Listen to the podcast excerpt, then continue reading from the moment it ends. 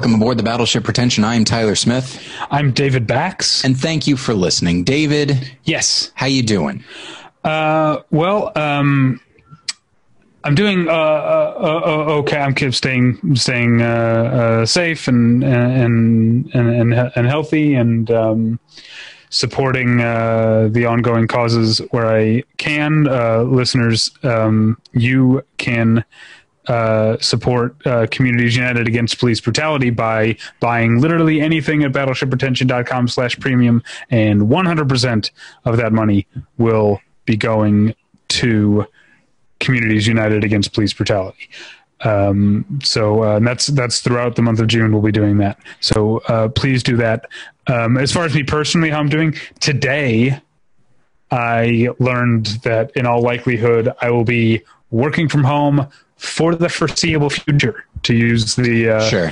the term in the in the email, which is uh, the biggest so far. It's usually it's been like a couple weeks or like as much as a, a month push at once. Yeah. and and uh, the last email was that we were they were going to start bringing people back into the office June fifteenth. That now seems like it might not happen, but if it does happen, it's going to be it's probably not going to include me. I will probably be working from home. So this is it. This is uh my life now, working from home. Yeah. Um, uh, and I know you've got you you already know what your fall is like, which is like crazy to know that far ahead. Yeah, and and I do wonder if because I know some places are reopening. David, my favorite coffee shop has reopened. Uh, they are they do a thing where like every other booth is closed. Um, the staff uh, i wear essentially like double masks. They wear like the the standard face mask and then like a big plastic thing over their face, Okay. like a not a welder's mask, but that kind of model. Um, and uh, so yeah, I, I I went in and uh, I had my own face mask, but I sat there and graded and graded papers while I drank some coffee, um, lifting up my mask as I did so, and uh, it was it was a a, very surreal experience because I was the only one in there. Oh well, that's uh, that's probably safe, uh, safer. Um, Sure. I still don't feel like I'd be okay with going and sitting inside somewhere. Natalie and I have considered going to a restaurant that we know, and we know that the way it works out is that it's outdoor seating. You enter into the outdoor seating so you can maintain social distancing the entire time. The, cl- the only the closest the only time anyone might come as close as six feet would be your server, who would be uh, all uh, masked and gloved up. So we've considered doing that, but I don't know that I'm yet at a place where I'd want to go sit inside. Admittedly if the place had been full or like or i mean as full as it can be i probably would not have honestly. But i walked in saw that there was nobody and was like Right. all right i think i can live with this. And then i uh, took a, a, a spot sort of in the corner there. Um, and uh, and it was actually it was quite nice, uh, but once again a little bit surreal. I felt like I was doing something wrong, even though legally I wasn't. Um, and it's like, oh, I don't like this feeling. Um, Yeah. but uh, but yeah, so so but with places like opening, I was starting to wonder if like, okay, well maybe my my fall won't be this. Maybe I maybe they will open up campuses, but at the same time, like you open up a campus that you're opening a, a, a a place up. Granted, it's spread out a little bit, but you're opening it up to thousands of people. And it's like, yeah, I guess that is different than small restaurants. And so, yeah, my guess is that I will be doing this once again in the fall, this uh, remote teaching thing. Um, but uh, the thing I wanted to talk about uh, was to go back to the other. Uh, uh, we got the pandemic, the other crisis um, Right. is uh, on, ongoing um, unrest against racial injustice and police brutality. Um, and we had a few, a couple days ago, a few days ago, by the time you're hearing this, almost almost a week ago, um, Blackout Tuesday. Um, Right. which was a thing that uh, a lot of people apparently i guess did wrong. There was a lot of uh, confusion over how to observe this. I i took it to mean that uh, i wasn't going to post anything. If i was going to post anything it was going to be a retweet preferably of someone of color or something like that. Uh, but I think I mostly just like read uh, uh, uh, Twitter and, and, and stuff and didn't actually post anything uh, that day. But it brought up the question like coming out of Blackout Tuesday, there and even so during the past weekend when when all of the protests were happening all over the country, um, I was tweeting, you know. Uh, uh, quite a lot and reading Twitter a lot and retweeting a lot because I was feeling very angry.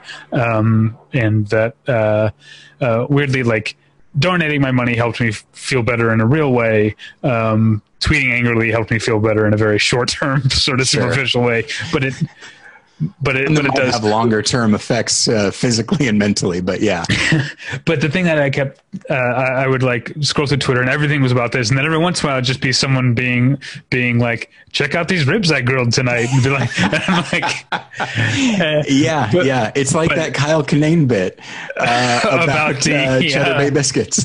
yes, that's uh, is that available as a premium episode?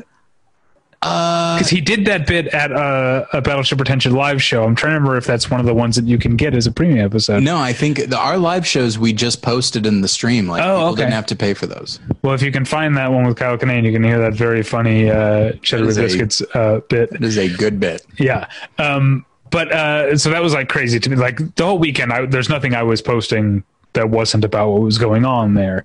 But coming out of Blackout Tuesday, I have had this like what are the like what is the etiquette for for for posting like I, I you know I, I've I've posted links like to a couple of our like podcasts or just stuff on the website a little bit, but I'm mostly still trying to stick to uh, uh, more relevant uh, stuff. Um, but also, I'm rec- trying to remember that like like Twitter isn't the entirety of my life. You know, if I spend right. uh, if I spend hours of my day, or if I spend hundreds of dollars, and then like uh, uh, uh an hour or two of my day, like reading about or or or or watching movies by black filmmakers, or doing things for uh, that that are like have social justice in mind. If I tweet one dumb thing about the earthquake does that undo all of that? like, uh, I don't think so. obviously no. In my like, I recognize like we all we we do want to try and be sensitive, and we want to try and recognize that there are larger things going on than like uh, the random thoughts we might have about a movie or about like some other event. Mm-hmm. But um, at the same time, like and I realize that I'm I'm in a place where I can af- I can afford to to say this, but just like there's just so little grace for for people right now. And granted, there are some people for whom maybe right now there shouldn't be any grace. So yeah, I, I get, but at the same time, when it's people who are genuinely trying to engage, and then uh, every once in a while they say something that doesn't have to do with this, mm-hmm. it's like it, it, it's okay if you if you immerse yourself in this thing which is understandable because we're dealing with injustice and it is a deeply heartbreaking and infuriating issue.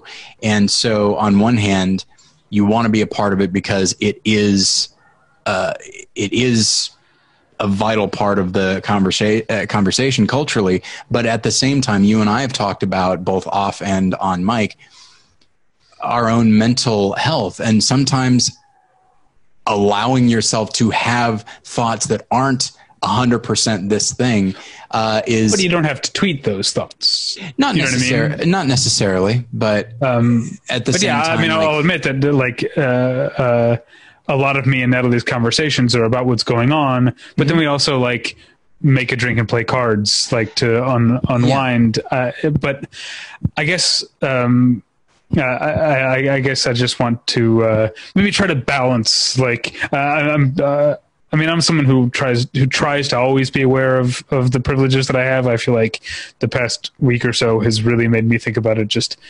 constantly. Um, and uh, yeah, definitely doing what I can with the fact that I uh, have a decent and steady job means that I can I can donate money where I can, and not only donate money, but I can I can also support black creators, black businesses. Natalie and I have uh, um, been going over. Uh, uh, there's been so many resources out there. Just Google it, like um, here's a bunch of black owned restaurants. Um, Mm-hmm.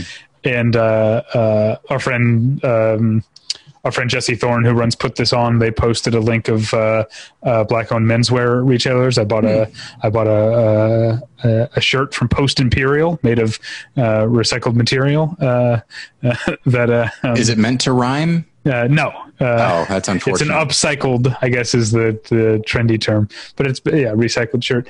Um, so basically, I'm I'm trying to balance out um, my social media statements, my uh, the content that I choose to uh, uh, consume, the business I supposed I choose to support, and the donations. With occasionally, yeah, I have you know watching an episode of Veep or whatever. Yeah. Um, or if it's just, or it, that's the other thing is uh, certainly one doesn't want to be flippant about this this kind of thing. But yeah, when that earthquake happened, the the number of people on on Facebook and Twitter that were like, "Yep, here's the here's another thing." Um, uh, th- that was the the commonality to those to those uh, tweets and and Yeah. status updates and that kind of thing. And and I guess it all there there's the the debate about what constitutes balance. You know, if you're tweeting 10 things that are very much about the situation that's going on, your Yeah. thoughts, and then you do one tweet that is fairly innocuous, some people would say, well, that's too many. And it's like, Well, uh, yeah, I mean, you know, this could I- all be. As long as it's not, you know, in my opinion, as long as it's not being like, you know, I'm starting to think maybe this other side has a good Yeah. point. Like that's No, I'm not talking thing. about that. I'm just that talking about, does like- negate. you yeah. know. Um, uh, uh, I guess uh, this could, and this is me, like, I'm mostly like self policing here. I, I haven't actually, I don't know if you've had a different experience. I haven't actually seen a an example of a person being specifically jumped on and saying, How could you say this now? I've seen general tweets and Instagram posts being like, I can't believe people are tweeting about other things. yes. But I, I haven't seen anyone saying, like, like jumping on someone and saying, How dare you? Um, so I guess that's, uh, I don't know. I guess that's a better way to, to, to do it. you know Um, it's it's a weird thing like i do understand once again trying to be sensitive and trying to to self to kind of hold hold oneself accountable um because it's so easy to f- to say well i'm allowed i'm allowed to say whatever i want. It's like yeah sure. No one's saying you aren't. The issue then is what are you going to do just from a, lar- a larger cultural moray standpoint? Um, but uh, I will also say, as someone who uh, is, is on record as uh, uh, hating himself most of the time for reasons that may not be totally rational, uh, I, I would encourage people. Showing yourself grace is not the same as letting yourself off the hook, and um, Yeah. and I would so I would encourage you and and the listener that like in the midst of this, sometimes you need to think about other things, do other things, so that you don't get burned out, and so that you do have the energy to to jump back in uh, to to this uh, fight, for lack of a better term. Um, because if you when dealing with with an issue especially when you're on the outside it can be extremely easy to just have no mental or emotional energy left and then you just walk away from it and you don't come back. But i think having some whoa, having some level of uh, moderation people in my uh, in my neighborhood are setting off fireworks uh, pretty much constantly so sorry about that um, so I think having uh, some level of moderation just for your own sanity, knowing that you're not going to be able to do any good if you have driven yourself insane or forced yourself into a, into a depression um, because of this. So I think it's you know it requires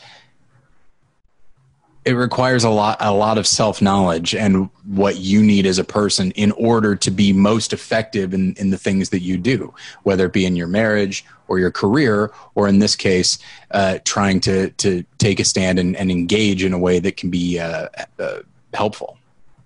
um, uh, yeah, and um, you can also engage in ways like even in your like unwinding time. Like it doesn't always. I'm. I, I retweeted someone today named uh, uh, Ayo Edebiri. I don't know who this person is. It says they're. Uh, um, a comic and a, and a writer, and I'm trying to figure out what their pronouns are, but literally their pinned tweet is uh, "No pronouns, do not refer to me ever," which is funny.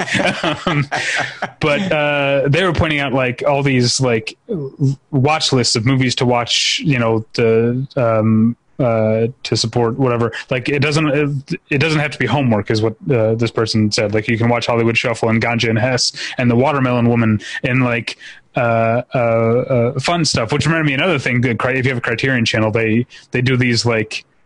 I don't know. What they, I forget what they call them. Not playlists, but they put like a bunch of movies and special features into one. Like, Yeah. I can't remember what they call It's them. not- They have a name for it. Is it called a collection? Maybe it's a collection. Yeah, that sounds right. So they have a like uh filmmaker, like a black filmmaker collection. It has all kinds of Daughters of the Dust, um, other. I can't remember if they have Watermelon Woman, but there's other Cheryl Dunye uh, stuff.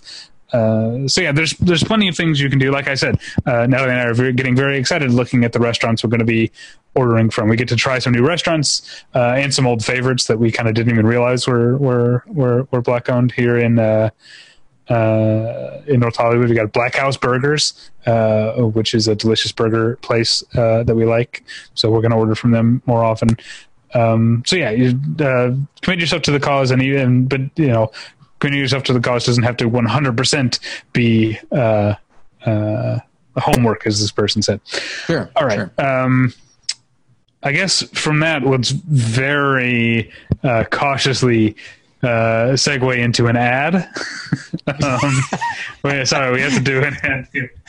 Um, uh, tweakedaudio.com is where you go for professional quality uh, earbuds in a variety of stylish styles and colorful colors. They look great. They sound great. Tyler and I use them each and every day. Uh, today I was listening to the new album uh, by rapper uh, Future, which is called High Off Life, and I know I, this is this is me being an old man. Like I know that these days an artist can create a song and have it up on Spotify, you know, the same day.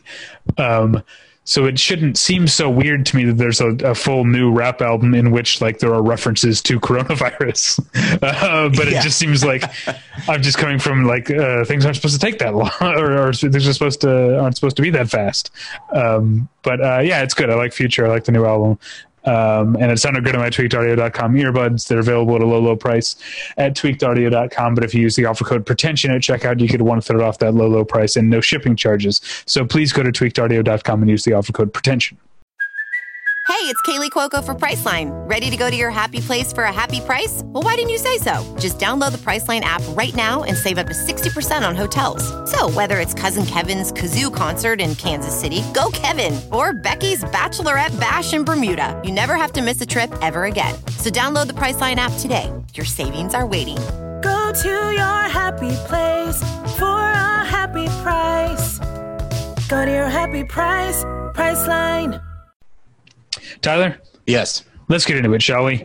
Um, uh, I've been looking forward to this episode for a while because uh, because of the uh, normally. So this is episode 690, which means uh, the name the number of the episode is divisible by 10, but not evenly divisible by, by 50, which means that it's a profile episode. And uh, I will admit, normally in the profile episodes, I am either I haven't done as much research as I wanted to, or I've like set everything else in my life on hold and crammed a bunch of research into the week, like the one week before.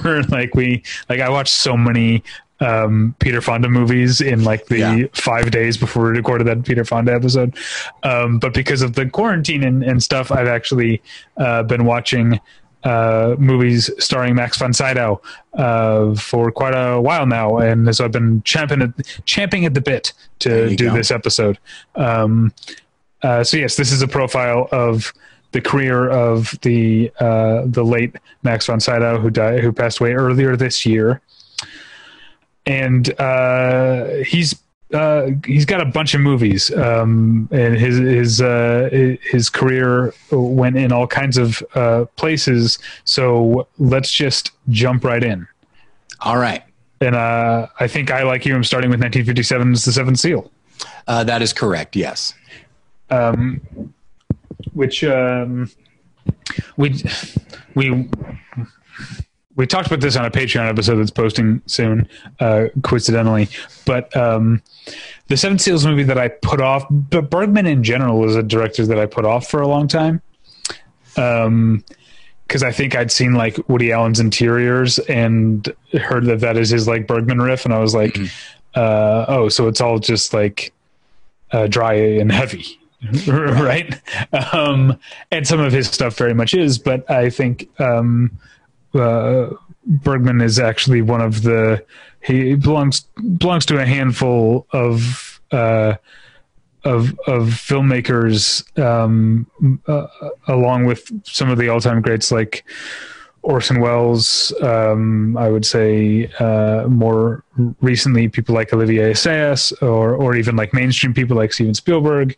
Um, Mario Bava, I would commit. I would I would put in this in in this uh, camp of people who just like their first language is cinema almost. Do you know what I mean? Like Yeah, like there's such a there there's such an undeniable facility with camera and editing and lighting that it seems like uh, if there are people who can do this with movies, it's crazy to think that there were a time when there weren't movies. Yes, that is. I I know exactly what you mean, and there are some directors that just it's that concept of like they arrive fully formed and they just they just know the language like the rest of us we may it, it I, let's let's look at it that way um, because i have talked in the past about uh, film being a language uh, with all the different aspects of film being you know your verbs your punctuation cadence all that sort of thing um, but uh, and most of us had to learn the language of film over time. But there are just some people and i recognize they had to learn it as well but it just seems like they are native speakers. And Yeah. and spielberg is one of them. Uh, and i think i think you're correct. Like Welles and my somewhat my my limited exposure to ingmar bergman he's just he knows the movies he wants to make and he's just going to make them. And it, it it seems even when he's dealing with stuff that's kind of narratively experimental, it feels right. It feels like, well, obviously that's the way to tell that story. I mean, And what else and could as, it be? As a result, what I, I always thought his films were going to be so ponderous. All of his movies are so watchable. Yeah. Um, as much as the Seventh Seal, which is uh, uh, about a uh, Max von Sydow plays a crusader, right, a soldier from the Mm-hmm. Crusades, uh, whose time has come, I guess, and uh, is playing chess with death, with with, with death uh, for his life, and having these existential conversations and uh, and all that. As much as its themes are are are, are, are heavy and, and abstract, the Seven Seal is actually.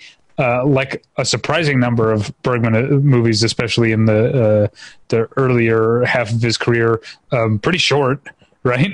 the Seven Seal is like ninety minute, ninety five About minutes, 90 minutes, yeah. yeah um uh and sometimes very funny uh and always fun to watch. And that's so the and then the other thing i guess for me coming to bergman late is that or, or coming to bergman late means that i came to in the uh, i came to young max von sydow late you know? I being the film the age i am the film fan i am i knew him from some of like the 90s and 2000 stuff that we'll talk about uh, uh, later in the in the show. Um, in which he was always very physically imposing, and I, I can already tell, uh, for me at least, physicality is something we're going to be I'm going to be talking about a lot in this episode. Um, but it was it was uh, so strange to me to because this was the first young Von- young von Sydow that I saw to see him so hale and hearty, um, which I think is part of the irony of the fact Yeah. that he's dying here. But uh, um, he's he's a soldier and his his physicality. I feel like there's a couple directors that he worked with a lot, and one of them is Bergman, and I think. Uh, Bergman often gives us a version of von Sydow who seems like he could uh, run a mile at the drop of a hat. Like he he he's he uses his physical stature because von Sydow was very tall. Yes. Um, and and his voice went with that, like the fact that he had the voice of a tall person, if that makes sense. um, uh, and and and he uses that. Uh, Bergman uses that for uh, as a source of energy. I think. Yeah, and uh, yeah, he could run a mile, and the whole way he'd be wondering why he's doing that, why he's doing anything, um, because that's the other thing is it, it, when I think about Max von Sydow, he was a tremendously good actor, but what I would say is there's only one thing I imagine he could not play, which is dumb. Um, Which is actually, I guess, kind of ironic considering that an extremely loud and incredibly close, he literally doesn't talk. I mean, dumb as in unintelligent. Uh, that like this is he he just whether he's playing a, a like a, a protagonist or an antagonist, like he just exudes intelligence and I would say a specifically thoughtful and maybe even introspective kind of intelligence, no matter what he is doing. Uh, whenever he is in a film, regardless of the film, I definitely feel like, okay, that's the smartest guy in the room, but it's not like he's a know it all kind of smart guy. It's not, uh, you know, E.G. Marshall uh, or anything like that. Yeah. E.G. Marshall, right? That's who I'm thinking of. I think that's who you're thinking. of. 12 Angry Men? Yeah. Yeah. Yeah, it looks like Uh, an egghead. Yeah, exactly. And you just and there's there's a certain there could be a certain haughtiness to him as a as a uh, as an actor that he played into because of the types of roles that he played. And so it's not that there's there's there's often a certain humility in the way that Max von Sydow played characters, even playing powerful villains like in uh, Flash Gordon or uh, Needful Things or something like that. Uh, there is just this this unassuming quality to him, so that like he's intelligent without being a know-it-all, and he could give the impression of decency even when playing uh, imposing characters and he could also be quite imposing. It was really he, he it was such a he was such a unique on-screen presence because he could embody all of these things that could that were contradictory. That's how he could play jesus and satan uh, i over the course of his career. You know what i mean? And that's that's something that not a lot of actors could do convincingly, but you just as equally buy him as a villain as as you would the the biggest hero, you know. Um, but anyway, I've already said a lot of you know I, I've said a lot of what I will be saying. But like as I've been thinking about his movies, about as I've been watching performances, that's sort of the this this decency and humility and intelligence Right. um, And I think, you know, if you look in his eyes, it, there's often like a certain sadness. Uh, and that's definitely something that you see in the seventh seal. Like this character, what frustrates him is not that he is dying. What frustrates him is that he is dying having so little clarity on what life was all about. And there's an anger there, but more than anything, there's a real heartbreak uh, to his character that uh, that really you know we we take our emotional cues from him in the film. I realize we can't spend this much time on. Yeah, but it's okay on the first one. Um, and we won't spend much time on. Also, in 1957, he appeared in Ingmar Bergman's Wild Strawberries. It's a it's a one scene um, uh, role. So it's been a while since I've watched it. But it's my understanding is Wild Strawberries is kind of a road trip movie, and he plays a gas station attend- attendant uh, in one of the scenes who um, gives uh, the professor, played by Victor Sjöström, free gas to sort of like pay back, pay him back for all his kindness over the years, or or, or whatever. It's a uh, it's a nice little scene, but uh, I can't say I remember uh, much about it. But um, uh, but it also is interesting to see. Again, you've got compared to Victor Sjöström, Max von Sydow's character is youthful, and again, it's just. I guess I'll have to. I should. I should get over it. But I discovered Max von Sydow in reverse, and so uh, seeing him uh, uh, as as youthful uh, uh, is a little bit striking. Um, There is still, though, when you look back at him when he is young, there is still a certain cragginess uh, to to his features. oh, sure. Okay. Um, well, yeah, he'll start. I mean, we're getting ahead of ourselves, but he'll start playing older than he is by the end of the '60s. yeah, Um, but here, uh, even maybe I, even the early '60s. The the next film on my list, I I, I might I'll probably I'm probably getting ahead of our uh, of myself, but uh, you know he's the head of a family with older children. Um, Okay. and so, uh, but we'll talk about that in a moment. Yeah, So I want to talk about uh, uh, sticking. with There's going to be a bunch of Bergman here. So sticking with Bergman, 1958's The Magician, which is a total blast of a movie.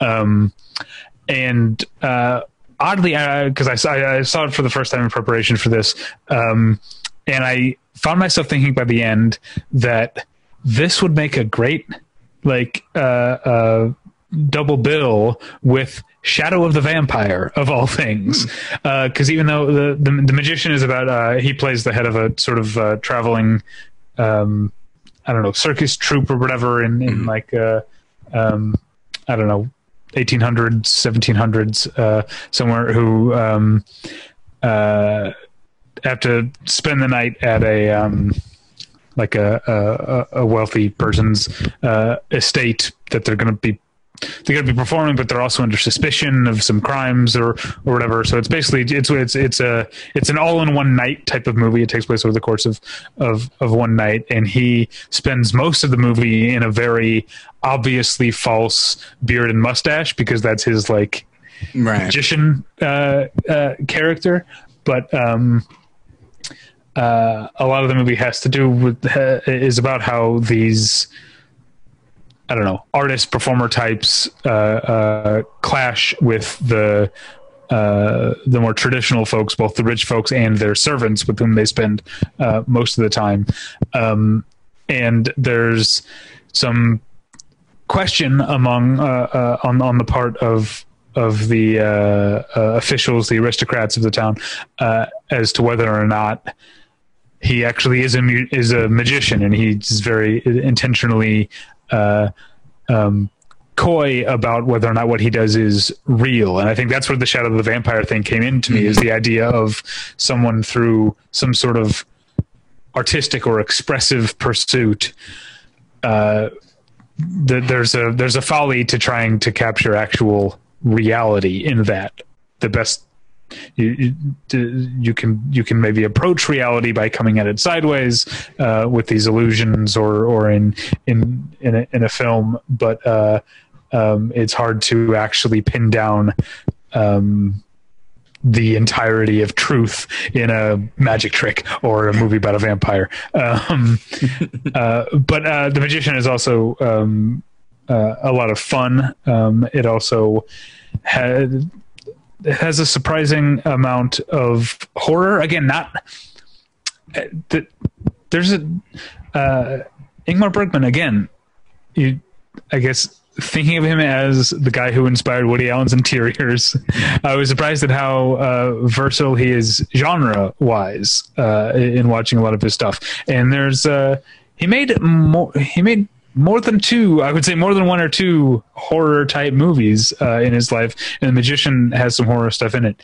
I feel Uh, like his sensibilities would lend themselves to horror pretty pretty well. Even even in uh, the the next film for me is The Virgin Spring, 1960.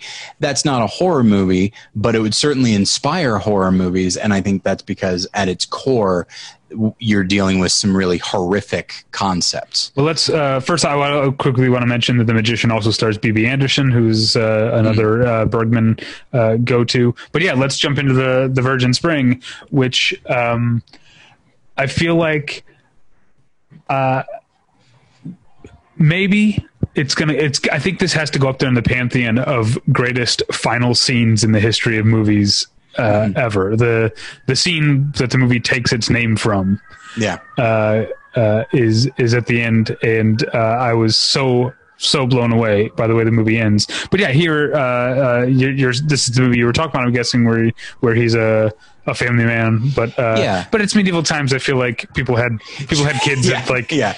you know he was a father at 13. 16. you know, yeah. yeah. Um, Yeah. uh, yeah, but he's a a a, a, loving um, and pious father Mhm. um, who's. Uh, the only thing I knew about the movie going in was that it was the inspiration for The Last House on the Left, uh, so I knew it was going to happen, and it uh, is, uh, yeah, shockingly close to the last, last House on uh, uh, on the left. Which I've um, never actually seen, and I don't yeah, particularly don't- want to. Yeah, you don't need to see it. Yeah. Um, I think what I like about one of the things that I like about the Virgin Spring, from the standpoint of looking at Max von Sydow as an actor, he plays the character again. This is a character who's who's fairly decent and is immediately like after the events happen. And maybe I'm reading into it. I don't know, but which could probably be said about any discussion of uh, an Ingmar Bergman film. But the idea of he's questioning like I tried to do all the right things. I tried to be a, a good man, and that might actually have made me weak and it might have made me a target. And perhaps if I had lived a, a, different life, if I had made different choices, if I had embraced different values, maybe this wouldn't have happened. Maybe I've let my family down by trying to be a good, sort of passive, trusting person. And, you know, it's one thing if I get hurt uh, because of that, but now uh, I have allowed my family to get hurt, and uh, that is unacceptable. Which is why I think he's operating not from not purely from a place of vengeance or even justice. I think he's operating from a place of shame. Mm. And, and, feeling like yeah. he uh, he has not done his job as you know the patriarch of the family, and so uh, that I mean I I got all that from granted what the character is doing, but I think what uh, what von Sydow does with the character. Like there is a lot going on there. This is not purely you can't do this to my family. I will do something to you. It's it's so much deeper than that. There's such there's such a, a, a brokenness, not merely because oh my gosh my my family has been hurt. It's am I responsible for this? It's an entire worldview being shaken, and uh, I I love the movie in general, and I think his performance is extremely uh, powerful. Uh, yeah. Um, I also wanted to mention uh, after I read this, I, or after I watched this, I went and read uh, just some excerpts, some reviews, like of at the time, and reviews mentioning how like like uncompromisingly violent the movie is. And it's like i mean it, it is upset. Like there's a like there's a murder where like a person is murdered and then the shot just like goes on with yeah. the dead body there. Like it's upsetting but just in terms of what we're now more accustomed to in non-screen violence it's, it's funny to think of people uh, clutching Even, their pearls at, at this yeah, especially it's like, hey, would you like to see the film that this that was inspired by this? And then that person obviously would have uh, some kind of heart attack or something. Yeah. Okay, but, so what's uh, so moving on to um, Still Bergman. One year later, Through a Glass Darkly. Um, so one thing that like so the character in Seven Seal um, is is uh, um, um, a soldier and, and the other one's a traveling performer. And, and this guy's a, in Virgin Spring is a is a farmer. And through a glass darkly we actually get to see even though he's still his imposing physical frame he's he's more of like an academic. He wears you know sweaters and eyeglasses type of type of thing uh, here. And, and he plays um, uh, I'm forgetting the um, is it it's Harriet Andersson. He plays the wife of Harriet Andersson, uh, and they're spending a weekend um, at the the sort of beachside island home of uh, her father, uh, and her younger brother is is there, um, and it's for a lot of the first half of it, it's kind of just like a hangout movie. They like the um, uh, you see the you see even though the von Sydow and, and Harriet Andersson are adults, and even the her younger brother is essentially an adult. They like write and put on a little play like kids for the for the father, like as a birthday present to him. Um, and then like a couple of them go on a boat, and a couple are hanging out at the beach. It's kind of a hangout movie, but you uh, you and there hints early on, but you realize that uh, Harriet Harriet Andersson's character uh, has some sort of uh, I, I, don't know what to call it, schizophrenia or or or something um, uh, and uh, you realize that everyone's kind of always on edge because they never know when her next sort of episode will will be. Um, and in the second half of the movie, it it uh, it tilts more toward her being the main character, and so you experience the movie's so beautiful. It's such a great use of uh, location, such a a, a great. Uh, I'm assuming patience with the light and the weather because you couldn't. They didn't have as much, you know. Uh, uh, color timing and digital intermediate and stuff.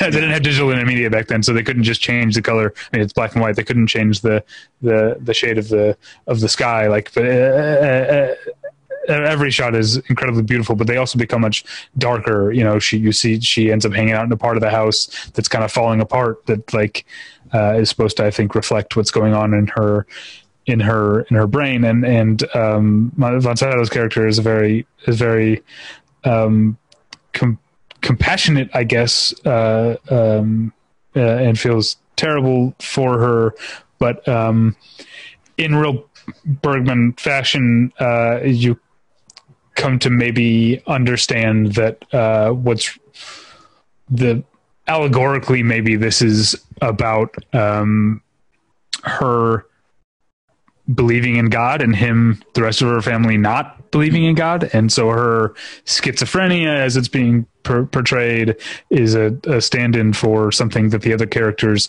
can't understand. And it's told from, like I said, it's told from her, her point of view. Um, uh, and uh, uh, yeah, there's a Sydow has a, a, a great scene in which he's like trying to calm her down, but is also like yelling at her, like he says something like no there's no like no god is going to walk through the door or or, or something which made me think of that famous uh, i don't know you're not a sports guy but that uh, I forget the name of the the Boston Celtics uh, uh coach uh, who had that so and so ain't walking through that door um, uh, press conference, which is a weird thing to to think about. Larry Bird ain't walking through that door when Sydow is talking about whether or not there's a God.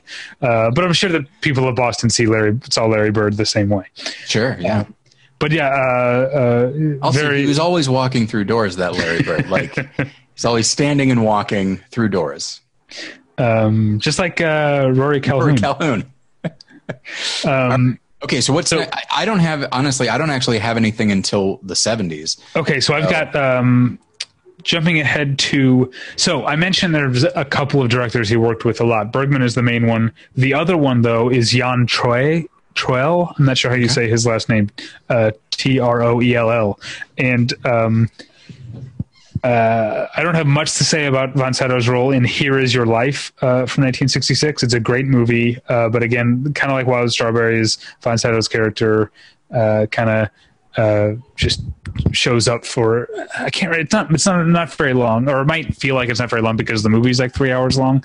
Uh, for all I know, he's in. He could be in there like 35, 40 minutes, but it just seems like it's not that long. Um, but uh, yeah, I don't have much to say about that that uh, performance, but we'll get back to Jan Troell uh, uh, later. Um, 1968, back to Bergman, and maybe my favorite Bergman uh, uh, because it's so it's his maybe his most overtly horror movie, um, Hour of the Wolf, in which kind of similarly to Through a Glass Darkly, there's a character on an island. Bergman shot on the Scandinavian, like the Swedish islands, uh, a lot. Uh, maybe one island in particular. I don't know. Uh, uh, someone who's more of a Bergman expert could tell me the name of the island. But uh, but this time he's Von Sydow's playing the one who's who's going insane. Uh, he's um, an artist of some sort. I can't remember um, who's having trouble uh, writing and taking it out on his wife and on the townspeople around him. There's a there's a scene that is like uh, uh, upsetting but also funny where he's like walking back. He was trying to like paint a landscape. He's walking back toward the house and another person from the town is like comes up and is walking alongside him and like talking to him and talking to him. At one point Von Sydow just like loses his patience just slaps the guy across the face. Um, uh, but um, if I, I talked about it through a glass darkly, the sort of ruined parts of the house reflecting Harriet Andersson's uh, mental state. Here, you've got just full on like nightmare sequences um, that are uh, that that are that are going on. Um, uh, so uh, here again, you've got uh, um, Von Sydow uh, playing someone who's who looks like Max von Sydow, uh, physically imposing. He can slap a guy around, but um, uh, it's a more um, cerebral and internalized uh, role. But the performance, because there's nightmares that he's actually performing in, or sorry, uh, existing in, um, requires a more physical performance as well. So he's playing both of these sides of himself that we keep we keep talking about. Um, Incidentally, I would love if, if Max von Sydow had gotten the opportunity to say, "If you're not careful, I'm going to slap you around." like it just, uh, I feel like he'd he'd be able to really imbue that with depth. Yeah. Um, so, uh, but what I was talking about uh, him playing older roles, 1969's The Passion of Anna, which I think is Bergman's first color film, um, mm-hmm. uh, reuniting um, Von Sydow and Bibi Andersson, and also Liv Ullmann, whom uh, Von Sydow. I'm not sure if they'd worked together before this, but they will work together again. Um, and, but this is the one I was talking about about him playing older because this is a movie that has um, like a uh, we did a whole episode on like third person narrators, like mm-hmm. people who narrate the movie but aren't a part of the movie other than that.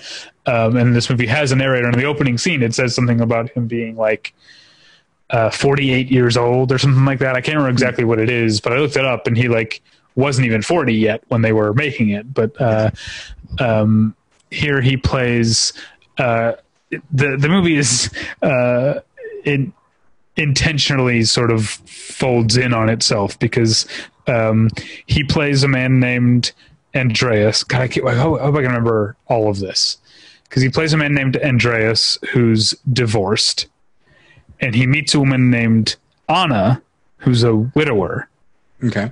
But his ex-wife's name is also Anna, and her late husband's name was also Andreas, and also, um, uh, what is it? Uh, I, there, there's there's another layer to uh, the because there's also Bibi Andersson and Erland Josephson play their friends, and I think Bibi Andersson had had an affair with the other Andreas. I can't remember.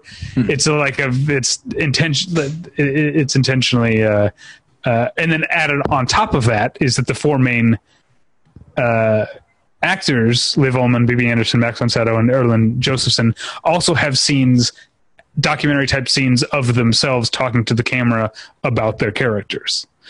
Um, and then also part of it, I said it's his first color film, but also part of it's in black and white.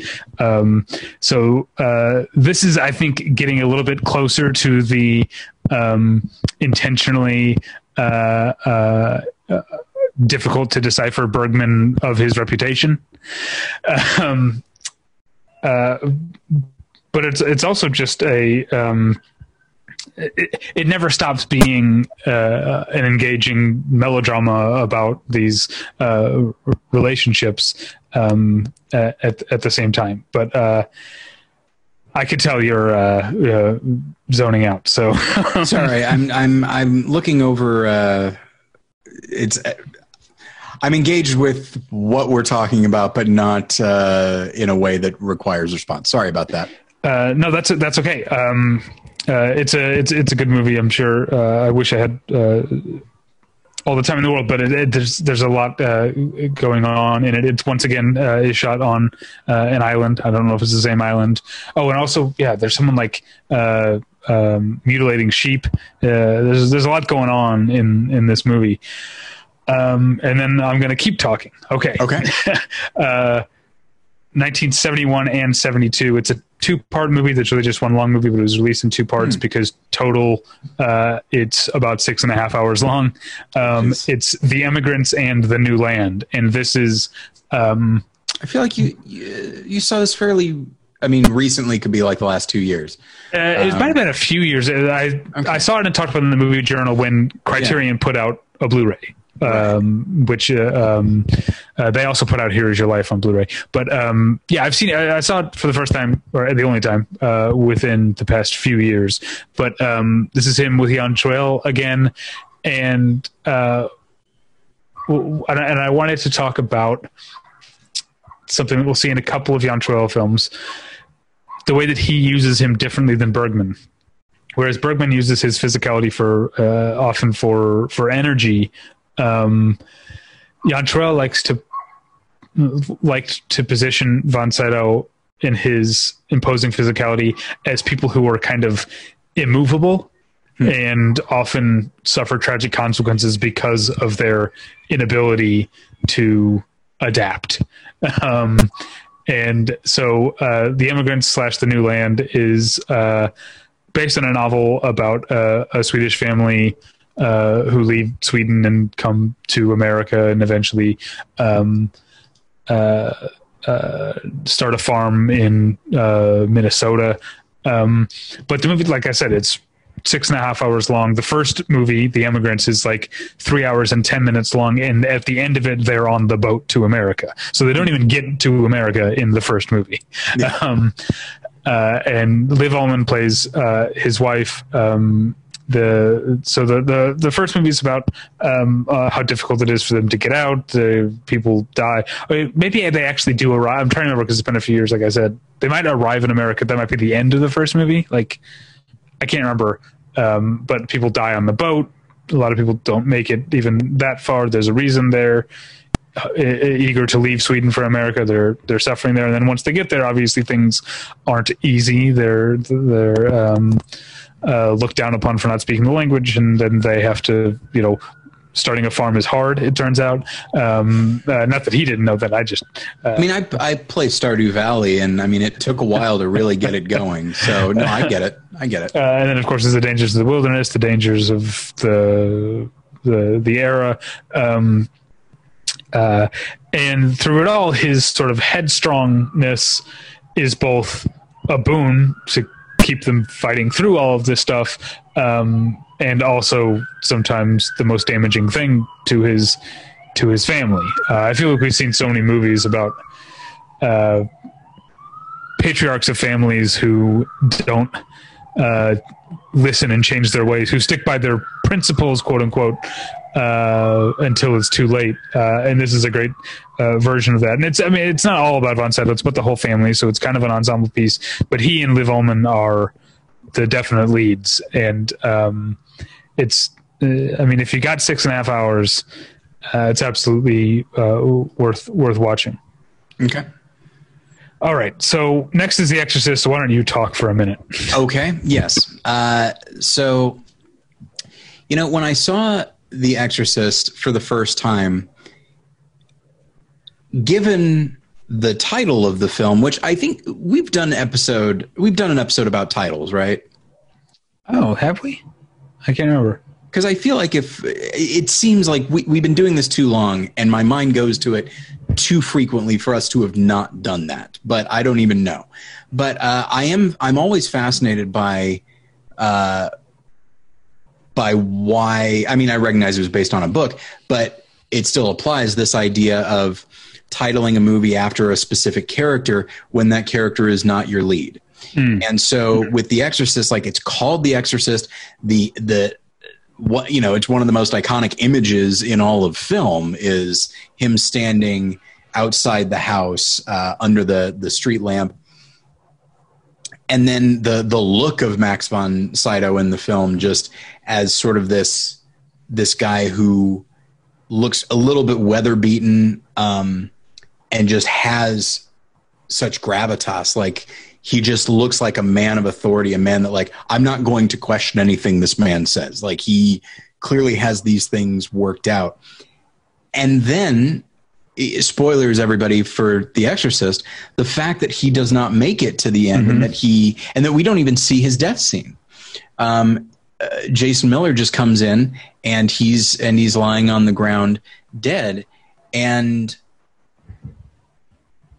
it's it's such a fascinating concept, and I realize I'm kind of talking about the film in general, but you know, all that is to say that when you have a film called this, and then you have the character with this kind of screen time and this sort of arc, um,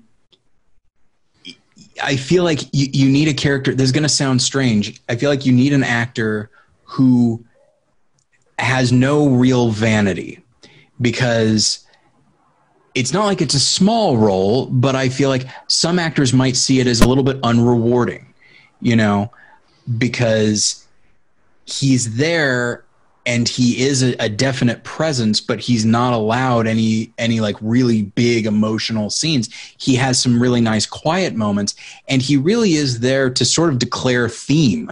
Um, and that's a very hard thing to do while still maintaining uh, uh, an emotional aspect to the character and just not letting him be uh, just allegory up there on the screen. And I think mm-hmm. Max von Sydow brings a specificity to a character that very easily could have been more of a concept than an actual character. And I think going back to this idea of him, you know, the the sadness uh, of, of him, like the idea that this guy is sort of this weird outcast in the Catholic Church, just doing his own thing because nobody really knows how to handle him, and this ongoing feud he's had with this demon uh, that has clearly taken a toll on him, and the idea that his his faith, rather than get rattled, has has gone has gone even deeper to such an extent that he does not despair over even the the most uh, horrendous ideas. Um, like it's and again i'm talking about the film's themes and that he can play that while still making the character feel human is really an accomplishment. Um, it's a marvelous performance in in a in a movie that I think is is really great. And you have very human performances with Jason Miller and Ellen Burstyn, and so that kind of frees him up to embody this other aspect, the more overtly religious aspect of the story, while once again still seeming very empathetic towards what's going on. And, you know, in those moments where he is attempting to comfort Ellen Burstyn, like the, there's such like I take solace in that character. Um, it's a it, it's the Exorcist is, fascinates me as a hmm. movie. I recognize it's a horror movie, um, but it feels more like a domestic drama to me in the way that it's executed, and and he is sort of the the the loving grandfather who, yes, doesn't make it all the way through, but is like this source of stability and comfort.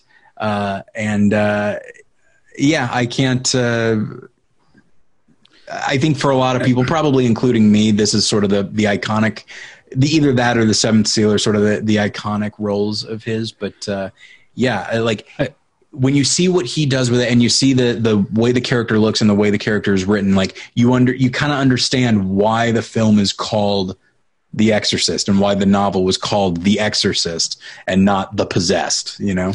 Um, and I, to go back to what you said about his lack of vanity, I wonder, uh, just coming out of all the Swedish films we talked about, the fact that he's like Sweden is a much smaller country, a smaller film industry. He's working with the same actors and the same directors, working the same actors in different directors' films. I think maybe he came uh, he came to America already used to be feeling like a part of a company. Uh, yeah. you know, and and that's uh, so he's as much as he's uh, good at being a leading man, he's a he's a team player. Um, speaking of well, uh, speaking of Scandinavian leading men uh, who come to America.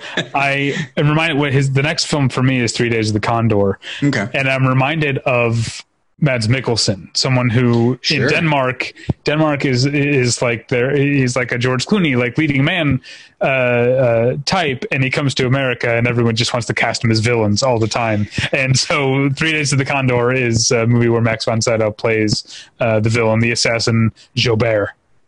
Yeah, we're going to see him play the villain in quite a few things uh, once he gets to the U.S. Um, and you know what? It's interesting.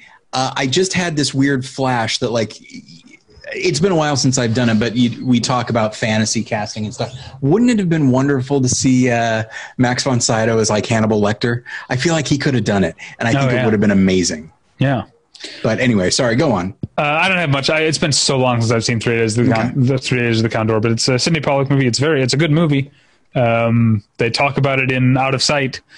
Um, they sure do. Yeah. Uh, there's a TV series version of it now with uh, Max Irons. Is that his name? Jeremy Irons' uh, oh, son. I didn't know that. Uh, yeah. Um, It's got Bob Balaban in it. He just did an interview uh, for the AV Club Nice. uh, about it. Uh, anyway, but uh, an American movie in which uh, Von Sydow did not play a villain is the next year, 1976, Stuart Rosenberg's Voyage of the Damned, which, I'm I s- assuming you've seen. I have seen I not since high school, but Okay, uh, I'm assuming yeah, you saw I've- it because Orson Welles is in it.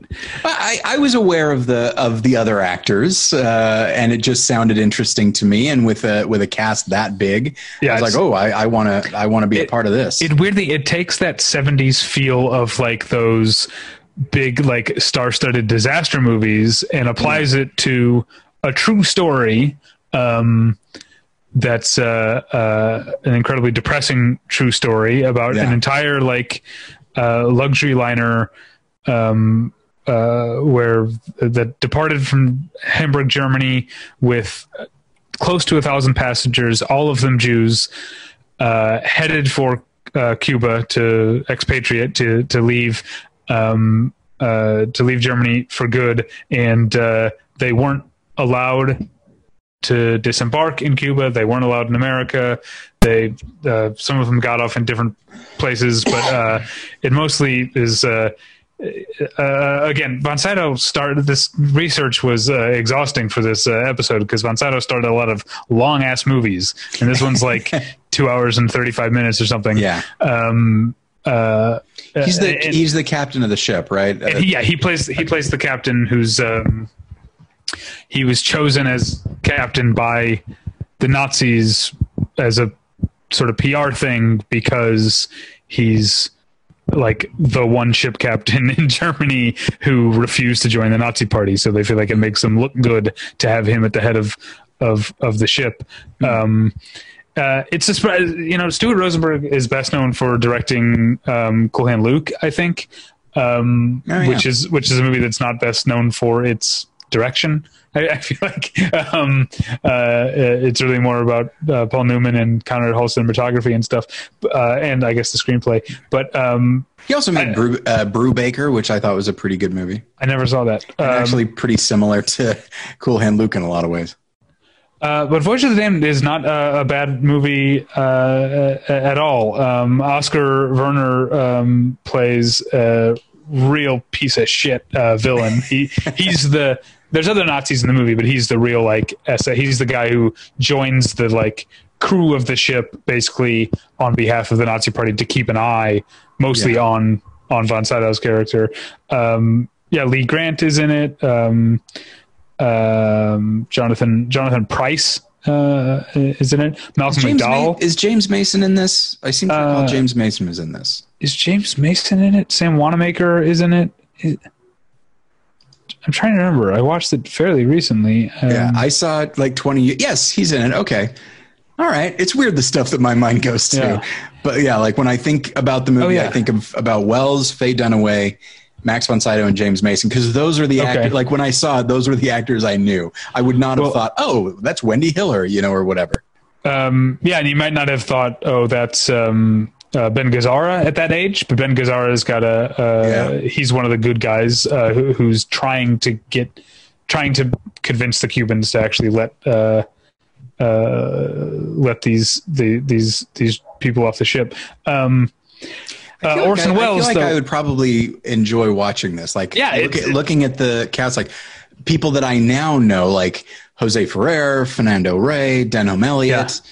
Uh, yeah, it's a good cast. Yeah, Denholm Elliott. Um, uh, but Orson Welles is so Orson Welles. There's little things in the movie that I know j- that he just did because yeah. he he plays a very wealthy Cuban, I guess. Uh, yeah, a lot of non-Cubans play Cubans in this movie, um, but he plays a very wealthy Cuban who.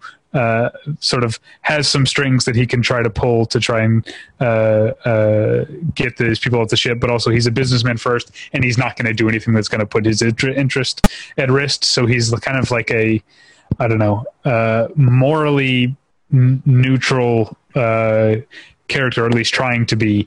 Um, but he has the scene where there's a uh, there's a, a a father who's already has left Cuba, who's German, has left or has left Germany and lived in lived in Cuba, and his two daughters are on the ship trying to come to him, and he's trying to get, and he's like pleading with Orson Welles, and Orson Welles is like talking to him like, "Here's what I can do," and he's in the back of his car about to take off, um, and his girlfriend, he's got like this twenty something year old like uh, super hot like uh, girlfriend who like keeps trying to like. I can't remember what she's doing. She's like looking at trying to read the newspaper or whatever, and she's he's and Zordo was talking to this guy, and she and he just turns her and he's, and he's like, "Why don't you bring your glasses?" that that that has to have been a Welles thing. yeah, uh, He might yeah, not the- have even been in character when he said that. He might have been talking to the actress. yeah. Um, all right, so yeah, uh, that's more time than I expected to spend on on Voyage of the Damned. Um, it's not a very well remembered movie, but it's better than its reputation. I, don't- it's it's worth watching if you've got to spare two hours and forty minutes. Um, all right, so what's next for you? Next for Uh, me I is a lost film- my place here. Next for me is a film that I have not seen since I was young, and that is Flash Gordon. Okay, I've never seen Uh, a film that I have very little memory of, regardless of what uh, friend of the show Ian Brill uh, keeps pushing me towards. Like he just keeps telling me to watch it, and it's like I have seen it, but not for a long time. And as a kid, I did not understand what it was trying to do. Uh, that it was this throwback. One thing I did understand, and I can't talk much about it right now because, of course, I don't have a lot of specific memories. But one thing that I totally responded to was Max von Sydow as Ming the Merciless. Uh, the character of Flash Gordon, I was like, I don't get what this guy what this guy is. I thought the music was ridiculous and cheesy, but man, I loved this over the top villain. Uh, it, it was, you know, I, I had, I guess that was probably my first real um, exposure to Max von Sydow, but I I wasn't thinking in terms of actors. I remember just being like, I like this guy. Uh, this is a fun villain, and uh, and that's the most I can. That's the most I can uh, contribute. Except that uh, Flash Gordon, I feel like it has been. It's been it's thought of quite well now. I feel like it, it only recently got like a Blu-ray release. Okay. and recently could be in the last couple of years, like a good deluxe Blu-ray release. But um, but yeah, it's a film that I feel like I would like to revisit, uh, not just for Max von Sydow, but I think I'd probably appreciate what the film is doing in general now. But uh, as a kid, that that I I liked a good villain, and that was a good villain. Um, well, uh, he he played a couple of roles like this because he's also King Osric in Conan the Barbarian, um, which I couldn't tell you much much about. Uh, He's Doctor Kynes in Dune, which I could tell you even less about because I saw I saw Dune once when I was in high school. Uh, just to sort of check it off my David Lynch list. Um, I know it doesn't have a great reputation, uh, and I don't remember thinking very highly of it at the time. He's one of several actors to have played Blofeld, uh, and he plays him in uh, Never Say Never Again. Oh, right, the Bond movie that's not a Bond movie. Uh, yeah, um, so I guess he doesn't really play Blofeld. Yeah, he Um, plays Blofeld, quote unquote. Uh, but then he's also delightful as uh, Brewmeister Smith in Strange Brew. Um, he's the villain never of seen Strange it. Brew.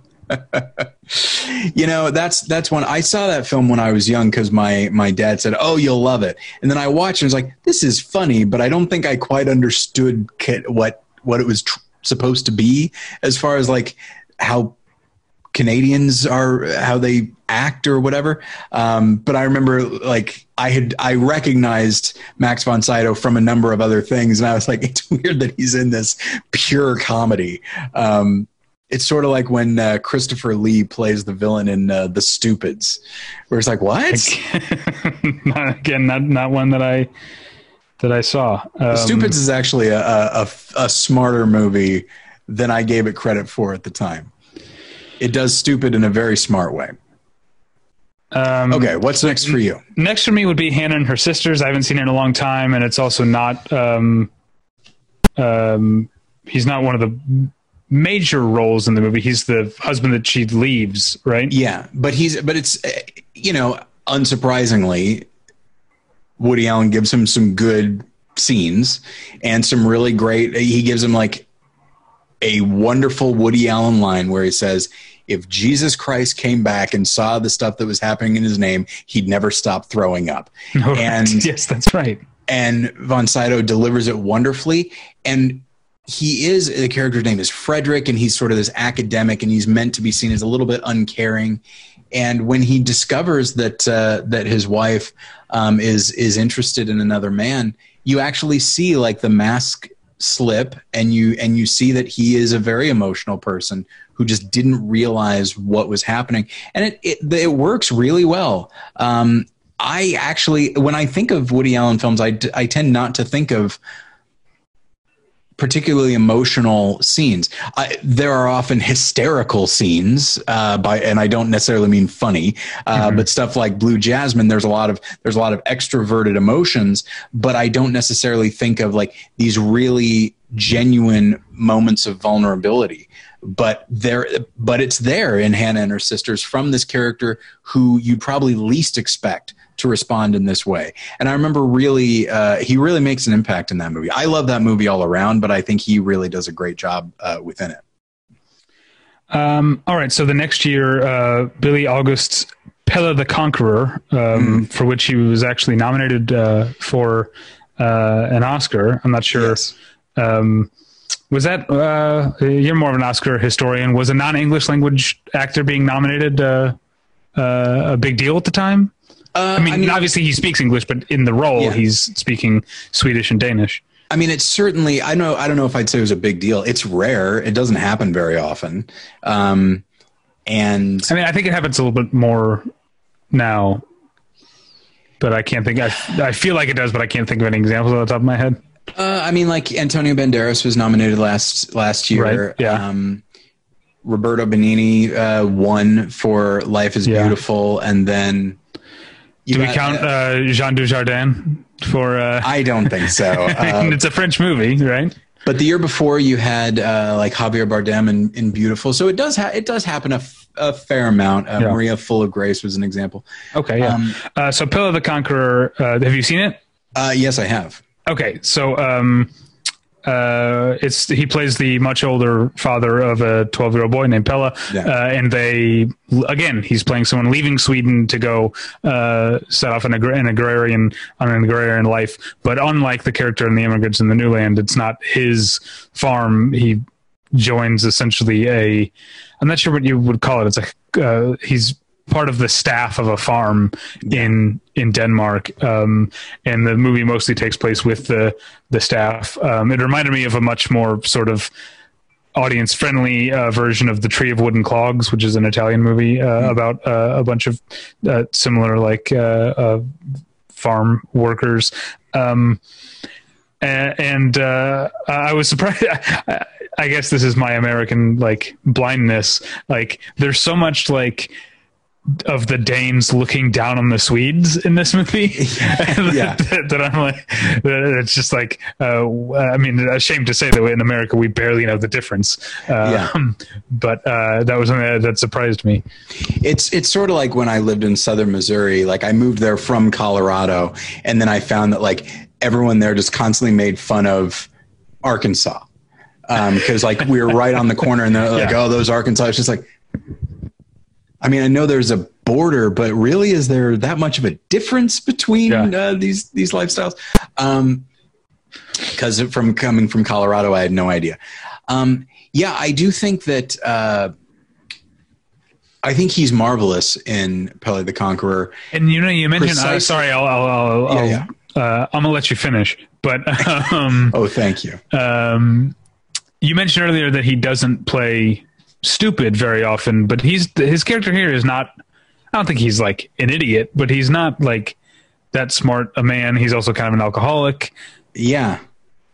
It's a deeply flawed he's a deeply flawed character yeah. and he's a guy that doesn't have a great deal of agency partially because of the situation he's in. I think partially because of just his own his own failings. You know, it's I feel like this is the you don't see this type of character from Sydow very often.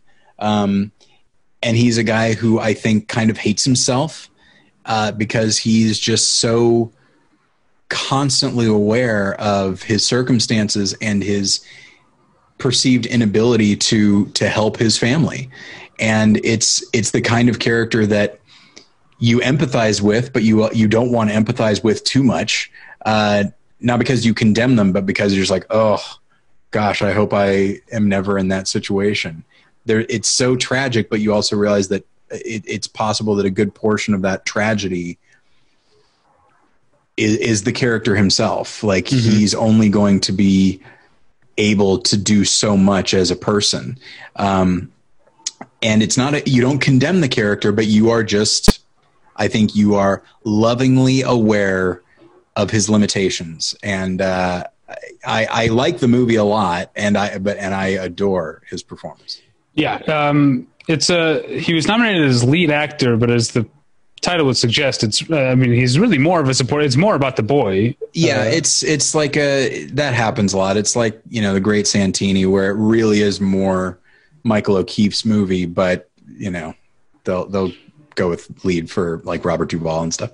Um, okay, so Uh, then I've got Awakenings. Um, well, I've got a couple things actually. okay, good. So he did the voice of Oh, Vigo right. in That's Ghostbusters 2, which is something I didn't know because the actor, uh, there have been multiple articles written about the actor who played Vigo being a monster of a person who made everyone in his life, including himself, totally miserable. Uh, But the, vo- they picked somewhat, they picked a good person for the voice because uh, that voice matches that image completely. But then in high school, I did watch a VHS copy of Red King White Knight, uh, which I remember being, it was a TV movie uh, t- starring Tom Skerritt. And I remember it being a really uh, nice little thriller in which there's like a, a plot to assassinate Gorbachev. And the Americans find out about it and are trying to figure out like what to do. Um, should they make the Soviets aware of it? Because in doing so, they're revealing like, oh, we've been spying on you, and we weren't supposed to. Uh, and then and in the meantime max von sydow plays uh, like a sort i get i don't know what you'd call it uh, like a dormant uh, kgb assassin who gets activated. And Oh, so he's not a, a particularly well-rounded character. He's just there to be intimidating. And really he's he sort of feels like a, a, a james bond villain not like a blofeld but like sort of uh, robert shaw uh, just like this assassin who is who's good at one thing and just the way he plays the character uh, it, it, it really impacted me the movie is is perfectly fine and nobody talks about it understandably so but Yeah. I, I, remember in high school like i really responded to to his character uh, but yes now we can jump to uh, to awakenings I don't have anything to say about Awakenings. I don't. I mean, it's it's not. You you've seen the movie, right? yeah it's been a while but yeah he's just Not- a, a, a doctor right Yeah, but he's not. He's not Robin Williams, and he's not John Heard. yeah He's just another doctor. I'm trying to remember exactly who he plays. I don't think it's a big part. Uh, Yeah. So uh, I guess we I shouldn't have even mentioned it. Um, we could jump to 1993 and Needful Things, in which he plays a role that should be great, but it's uh, I find the movie to be uh, a real uh, missed opportunity in many you know ways. it's but for a long time needful thing was like one of your favorite books of all time yes? Yeah yeah i read the book uh, first. As a yeah as a young person uh, as a as a tween and teenager it was one of my favorite books because um just in its construction it's so fascinating. Have you see, have you read the the book? No i haven't. Just it's just so fascinating to see how the chaos builds from the uh, a bunch of small things that Leland Gaunt sort of sets in motion, and you see them uh, play, you know, like pinballs sort of bouncing off each other and turning into snowballs that uh, end up destroying an entire town, all from this one like shopkeeper saying, "Hey, maybe you want to buy this trinket," um, to a few people, uh, and the book's like I don't know, like 700 pages long. Obviously, you couldn't do that, and the the the movie just it didn't seem like a very uh, um, uh, it's not a very good ad- adaptation of what Stephen King was doing there. and you know like it it worked for me i think because it has a really good cast and i think the cast does a great job always nice to see jt walsh um, but uh, and there were moments in there that i found particularly disturbing like when the the kid is going to kill himself like he picks up faster than everybody else on what is going on and his own culpability and is threatening to kill himself and he said and he says like he says i have to go to hell which is such a, a, a stephen king type line putting that in the mouth of a kid um, so i remember thinking that's that's pretty uh, effective but i do love max von sydow in it i think he's having a lot of fun and he definitely Yeah. because he can't be Ming the Merciless. He can't be just overtly evil. He has to just seem sort of like a playful but mostly harmless old man who who means well. And then you discover as the as the film goes on. I mean, you know the whole time, but like as the film goes on, he feels he, he starts to become a little bit more of what he actually is, and uh, and I, I really love his performance in it. Yeah, he's, yeah, he's definitely good at playing uh, villains in American movies. That's definitely something that he Yeah. that he did a lot. Um, but in the next thing for me is Citizen X, a 1995 uh, made for HBO movie in which he's very much not the villain. It's a small part, but I'm and it's not actually a very good movie. I have to say. Um, I think you said you liked it a little more than I did when we were talking I- about it off mic. I did, but I saw it a long time ago, um, and I think I I was so fascinated by um, as I tend to be. I was so fascinated by like the depiction of Soviet Russia um, that I think I probably forgave quite a bit, and and I like some of those actors. I think Jeffrey DeMunn is a really great actor. It's always nice to see him in, in a in a part, um, and I remember really liking the scenes with. Max von Sydow, who is uh, a psychiatrist, I believe. So yeah, like- the the movie is based on a true story of um, uh, a a Soviet like serial killer and basically this one detective played by Stephen Rea who devoted his life to trying to catch the serial killer um, when almost all of essentially the entire bureaucracy and party bureaucracy uh, for uh, for political reasons didn't want him to. Um, and Donald Sutherland plays sort of his uh, his rabbi, I guess, the, uh, the the the guy on the inside, the guy who knows how to play the game with the bureaucrats. Um, and of course, you've got Joss Ackland as the bad guy bureaucrat. He's Of course, yeah. It's, there's one guy that's a more reliable villain in American movies, it's, it's Joss Ackland. uh, yeah, Jeffrey DeMunn plays the serial killer. Um, I think that's that's kind of part of my problem with the movie is that it doesn't like, um, it doesn't commit to a like portrayal or a mindset of the serial killer. It has like scenes that are from his. There's a really disturbing scene early on from Jeffrey DeMunn's character's point of view, where he's looking for his next villain, and it's like sort of Next shot victim. and uh, victim is what I meant to say. Yes, looking for his next victim, and it's sort of shot and presented almost like a romance when he finds this person. Yeah. Like, and that's like I wanted more of that kind of like psychological stuff. A lot of it is just like, here's the story, here's what happened. I feel like you either, you either need to go full on M and like show his perspective, Right, right. or you go Zodiac and it's all about people on the outside pursuing him. And I think it's Right, kind of yeah. this frustrating mix of the two. Um, but you've got Max von Sydow as, uh, according to the movie, I don't know how to uh, fact check this, but according to the movie, the first time in the history of Russia that a uh, psychologist was brought in to uh, consult on uh, uh, on a serial killer manhunt, and he really only has two scenes. In his first scene, he's almost kind of like he's giddy at the opportunity about it. Yeah. Like he, he almost seems kind of childish uh, about it.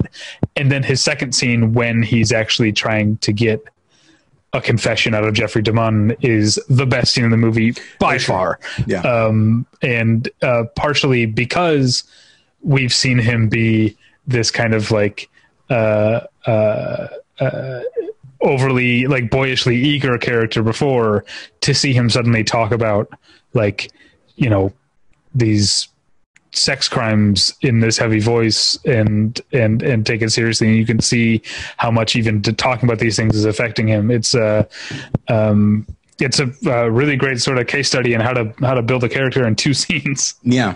um all right uh, i never saw judge dredd i'm assuming you did Uh, no, actually, I Oh, didn't. really? And I think I'm fine. okay I think the next thing for me is uh, what dreams may come. And Okay, well, I've got another uh, 1996 uh, movie, another another goddamn two hour and 40 minute movie.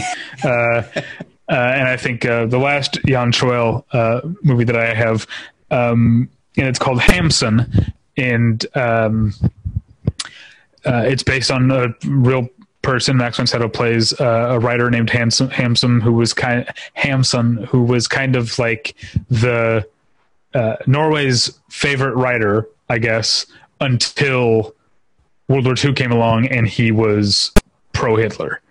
Um, and so uh, the movie, uh, like a lot, of, uh, you know, we've talked about like these biopics that uh, um, just focus on one section of his life, and I think a, smart move. The movie starts with essentially his entire writing career behind him, and he's he's essentially like at the twilight of his uh, of his life, enjoying his status among the Norwegians, and then he goes and fucks everything up by uh, by being uh, uh pro Hitler. Um, and the movie makes I, I, don't think I think the movie walks the line of like trying to see it from his point of view, where he doesn't see himself as pro Nazi so much as he sees himself as uh, anti Britain. He hates Great Britain and he hates their sort of imperialistic arrogance. Um, and so he essentially aligns uh, uh, with um, with Hitler because Hitler is opposed to Britain. Um, uh, but it's a uh, uh, it's a movie that I think in the hands of someone like the I forget the name of the guy who made Citizen X, it could have been a kind of boring and dry one thing ha- happens after another, just like here's a bunch of information and uh, things that happened. But uh, uh, Jan is um, uh, very good at, at, piecing together larger than life uh, stories in ways that feel cinematic and larger than life, but also um, are psychologically interested, character character based, um, and again, crucially, not. Um, n- neither condemning nor forgiving of yeah. of, of Hamsun. Is a it just it's an interesting movie again if you've got two hours and forty minutes on your hands. Sure. Uh, to to watch it. Um, okay, so what did you say was next for you? Next for me is What Dreams May Come, a film I have not seen since I saw it at the time, and he plays uh, a character who is uh, who means a lot to Robin Williams as sort of a mentor. Okay. Um, but in the I'm glad after, you have a better memory than I do because I also have not seen it since the theater. Yeah, I mean, I, I, I, remember the, remember. I remember the visuals probably more than anything, yeah. um, and they're quite astonishing in some cases. But uh, yeah, it's it's a weird situation where like all of these uh, these figures from Robin Williams' life show up in the afterlife, but none of them are themselves. That like the character of Max von Sydow in life it looks like him, but then in the afterlife, I think he's Cuba Gooding Jr. Uh, whereas, but then you see Max von Sydow, oh, okay. but he's not him. He's instead, I think, like a little girl. Uh, and so, it, Man. I remember being like, "That's kind of a weird uh, choice," but I still kind of think it's neat. Um, and uh, and I remember really liking what Max von Sydow does. And I might have the I might have the the the characters sort of mixed up a little bit there. Still, but, you, uh, you remember way more than I do. Yeah, I remember not really caring for the film at the time, but uh, in retrospect, I think I might like it more now if I were to return to it. Um, and then I did see the miniseries Nuremberg in 2000. I remember very okay. little about it, unfortunately. Um, so the next one really for me is uh, Minority Report. Yeah, same here. Minority Report, uh, another another uh, uh villain role um, that yeah. I think eventually gets kind of. I've always had problems with the end of Minority Report because it gets a little too mustache twirly, I think. Uh, and they, they explain it twice. They explain what happened twice, and I was like, "Oh, you didn't need to. You already told me. You don't need to tell me again." Yeah, and it's um, Max von does the explaining, right? Am I remembering correctly? I think it's. I think it's one person. I, I seem to recall Tom Cruise explaining to him after we've already been shown everything. Right. That's what so it is. Yeah. Like, okay. No, we got it. You don't need to do this. Um, and I remember being frustrated by that, but and, and thinking that like it's a situation where Max von Sydow, his character is seen as on our side. He's on Tom Cruise's side, only to reveal like, oh no, he actually is this this evil guy. I remember being frustrated. There's a lot that I love about Minority Report, but I remember being frustrated that like his character's pretty two dimensional. Um, yeah, that was the the thing at that time was that uh, Steven Spielberg couldn't figure out how to end his movies, and I would agree on Minority Report and War of the Worlds, but the other example people gave was Munich, and uh, I don't agree on Munich. I like mm. I like Munich start to front, start uh, to, start to end, front to back. Uh, yeah, I, is I the love... saying that I'm trying to think of. cover to cover. Yeah, there we go. go to woe. Didn't we talk? No, that was off my. Okay. Uh, okay, uh, 2007 is The Diving Bell and the Butterfly. which I've Um, never seen and I don't think I ever will. The concept of it is so horrifying to me. I don't think I'd be able to actually watch it. No, I think um, I, I think you'd actually like it more than you think. It's actually uh, um, surprisingly like there's a lot of gallows humor uh, to it. It's also quite uh, beautiful, um, but um, uh, but yeah, the disturbing parts are are disturbing. And Matthew Amalric, who's a great actor, um, uh, yeah, um, does great things um, with very little for a lot of the movie. Um, but uh, Max von Sydow plays his father, who is um, doesn't have the same locked in syndrome, obviously, as as Matthew Amalric's character, but is ailing and is sort of wheelchair bound and and mostly uh, homebound too. He can't really uh, leave, um, and so this is another great use of Max Sydow's physicality because he's a big, imposing guy, and it's sad after see after all these movies that we've talked about to see him not even be able to to stand up, um, but still be sort of a source of of of, of strength. Um, um, which then becomes even more sad when he uh, starts crying on the phone with his son, who can't talk back to him. Um, it's a yeah. Uh, uh, I guess everything I'm saying is probably making you not want to see the movie even more because it's very sad. Yeah. Uh, but it's it's a it's a good performance, even though it's it's probably there's probably three scenes uh, total w- with Yeah. him in the whole movie. Um, next up for me is Shutter Island, but uh, you saw The Wolf Man, right? Uh, I did, but I didn't. It says here, uh, direct. He's in the director's cut of The Wolfman, which I didn't see. Okay. Um, so Shutter Island, uh, another villain, but he's great. Uh, Shutter Yeah. Island is a movie I've really come around on after not Boy. liking it very much when I saw it in the theater. And me too, hundred percent. Um, and I remember, I'm trying to remember who it was. Someone was being interviewed about being in Shutter Island. Maybe it was Mark Ruffalo, and he was talking about Martin Scorsese caught him just staring at Max von Sydow, and Scorsese said, and, and Scorsese said, "I know, right? What the fuck do you say to the guy?" Yeah, I can't. I can't remember if it was Mark Ruffalo. It was someone who who told that story uh, that I that I love. Uh, what, what thoughts do you have on Shutter just Island? that you know he's. I mean, he's a villain, but obviously because of the revelations, it's like, well, he's seen he's seen as a villain. He's a sort of an antagonist, but uh, uh, it turns out there's more to him than than we thought. There's more to everybody than we thought. Um, and I like that he's. In a way, you could almost see him as like a mad scientist. Ben Kingsley is the guy who runs this whole thing, but he gets his sort of his medical support uh, from Max von Sydow, and it just and he's the guy who's just sort of uh, off to the side conducting these these experiments, and uh, and it's a it's not a huge role, but it's one that really works for me because he seems again kindly, but uh, all the more insidious for for being as kindly as he is. Um, all right, I've only got two left, and they're uh, they're they're not for a while.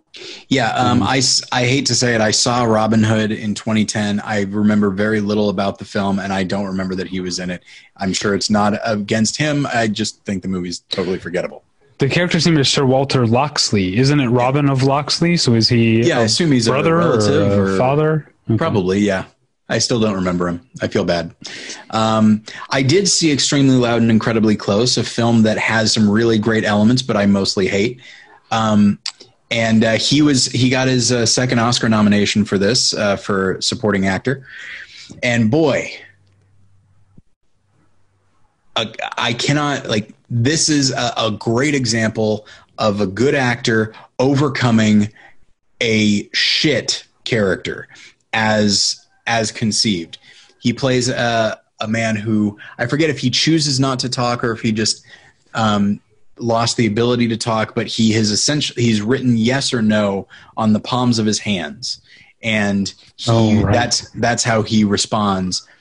And he may or may not be the the grandfather of our of our main character, and so he starts to uh, reconnect with uh, connect or maybe reconnect with uh, this kid and you know, he has to go with that stupid horseshit yes or no thing. Uh-huh. And Max von Sydow finds a way to take this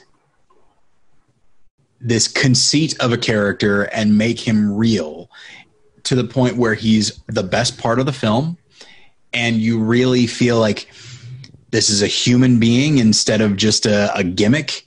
And you you feel for him you know? You, he's he's because he's not talking and so it's all physicality as you were talking about earlier and facial expression and you really connect with him and he manages to overcome just a really shitty little writer's trick um, and uh, and make him a, a real character. Like he absolutely deserved that oscar nomination because uh, he really does something tremendous. I don't think it's enough to recommend the film but uh, it is uh, uh, an achievement in its own in its own way Um, so the next one for me is the Star Wars, the, the his one scene role in the Force Awakens, which I I think I think J.J. Abrams is just like I want to work I want to work with Max von Sydow, but not give him much to do. yeah Um, he's in the first scene, provides a, a nice amount of depth, and then that's it. And Parm's like this this is a bad this is a bad call. I remember. I remember after the movie saying, "This is." It's, it's amazing how much you can change in five years. Uh, uh, five years ago, I was still trying to care about Star Wars lore and stuff. I remember after the movie saying to my wife, "Were we supposed to know who Max Sydow's character was?" And none of it was like, "What are you looking at me for?" She's where I am now. She didn't care about any of that. How appropriate. His character's name is Lore Santeca. I imagine no one calls him by his name. Uh, so, but they got to call him something. Uh, but yeah, it's just such a it, it's such a nothing character, and good for him for trying to take it seriously. And he does imbue the character with something insofar as like he he's able to look at uh, Adam Driver, Kylo Ren, and just like essentially just see right through him. Like in the midst of this slaughter, he's like, ah, I know who you really are. And I really appreciate that. But then the character is killed, and then that's it. And it just feels like, you know, who gives a shit? Um, It's nothing against Max von Sydow, obviously. It just feels like a waste. I only have one left, um, and that's Thomas Vinterberg's The Command, which wasn't called that when I saw it. It was called Kursk. Right. I actually started watching it on Netflix yesterday, but uh, I did not get a chance to finish it, and I did not. Uh, I did not get to Max von Sydow. Oh, okay. Yeah, it's not. It's not a, a great movie. It's one thing. One thing we haven't mentioned. Talk about his whole uh, career is how many different nationalities. Obviously, he played Swedes. He played Germans. He Yeah. played a Carpathian in Ghostbusters Two. of course. Um, uh, and here is, and he's playing another uh, uh, Russian. Um, I'm pretty sure there's not a single Russian in the film. Yes. Uh, there are no, yeah, Brits, 'cause there are Germans. It doesn't make there are any them Russians. look good. Uh, Yeah. It is based on a true story that, uh, yeah, didn't go well uh, for a, a lot of Russians and wasn't good PR for the Russian military. Yeah. Um, but he plays the uh, sort of, in a way, he plays the role Joss Ackland played in Citizen X, which is the uh, he's even though this isn't a Soviet movie, but he plays the Russian uh, military commander who uh, is more concerned with keeping up appearances than with the actual like safety and well-being of the people uh, under his uh, command. It's a true story of a um, a Russian submarine that sank um, to the uh, floor of the sea during a military exercise, and um, the various rescue efforts. That uh, that went into it. Um, he's yeah, he's only got a few scenes, but he's got one of the standout scenes in the movie that's way late in the movie. You obviously wouldn't have gotten to it. Uh, that's just a great actor showcase where you've got uh, Colin Firth as like the head of the British Navy meeting face to face with Max von Sydow and being like, "We will help you," and Max von Sydow generally basically saying like, "No, we don't need your help," and Colin Firth basically saying, "No, you do. Those people are going to die." I mean, obviously, it's all better written than this, but this is basically the conversation. Um, that they're having, and just uh, uh, I'm a big fan of Colin Firth uh, in uh, in a lot of roles, and so Colin Firth and Max von Sydow playing off each other is, uh, yeah, we're possibly worth watching it for. The movie has a great cast uh, in general. You've got Matthias uh, Schoenaerts, Léa Seydoux, uh, August Diehl. Um, I feel like there's some more people in there, but uh, those are the main ones. Yeah, I mean, I, I saw enough of it that uh, I I will probably finish it uh, and then talk about it when we do our next movie journal. But uh, yeah, I mean, it does that thing. Uh, this has nothing to do with uh, Max von Sydow, but it does that thing where it starts out in one aspect ratio and then extends to this other. And part of me is like, eh. after a certain point, that just feels like someone trying to be clever. Uh, yeah, and um, I think I would have appreciated it more if it had started wide and then moved in because now they're on the submarine. Yeah, that's that's true. Um, but two things about that. One, uh, without giving away too much about my my job, uh, movies that change aspect ratios are such a pain in the ass. Something Oh, I'm dealing, I no something I'm dealing with right now uh, uh, is uh, uh, uh, uh, annoying. Just pick one. Just pick an aspect ratio. Um, uh, but the other thing is, I so I saw this at um, at TIFF in 2018 when it was called Kursk, and um, the the the the the Scotiabank uh, theater, which is where most of the press and industry screenings are, and some of the public screenings. It's a uh, 14 screen, you know, multiplex, and uh, they don't do any masking for aspect ratios. Uh, uh, in in that theater, which means that the screen is just a big sort of 185 screen and when it goes to scope, you've just got black bars at the top and bottom like you would watching it on your TV. But because this movie starts 185 and goes to scope, it start the whole opening section of Kursk was a small 185 frame in this bigger 185 frame. Um, it was just like a little po- it looked like a little postage stamp. It was still plenty big, but Yeah. um, uh, I, I uh, thought it looked ridiculous, but also I um, kind of enjoyed knowing how much that bothered cer- bothers certain uh, uh, cinephiles. So I kind of got a kick out of that. But um, yeah, the the changing aspect ratio thing. Uh, uh, I don't know. Uh, I, I'm trying to think of examples where it's done well. I know in I think Grand Kill Bill- Budapest does it okay. I oh, like Grand Kill Budapest. Bill. I Kill think, Bill Volume Two. Yeah. Yeah. Um, uh, yeah. Mostly, I like. I, I'm all. F- I, on the one hand, I'm a huge fan of like these rarer aspect ratios coming back. You know, Sure. like multiple movies being in in one through three and and one six six. Um, uh, and even like the lighthouse being one one nine. Like I, yeah. I'm all for that. I'm not saying don't do non uh, like uh, I'm not saying don't venture outside of the 185 and 239 t- world. Just just pick one. It'll Yeah, make wha- it so much easier on people down the line, uh, you know, who have to get your movie ready to be on some streaming service where the person who watches it doesn't care what the original aspect ratio is, uh, and is just going to be confused and uh, complain. Well, and that's the other thing is, you know, I would say I'm a little bit savvier than than you know uh, other uh, movie watchers, and so when I was watching it on my TV and I saw that it was like you know essentially a box within a box, I was like, Right, uh, exactly like- I was like, okay, I see where we're headed. This, Yeah. this is going to change. Otherwise, it would fit up.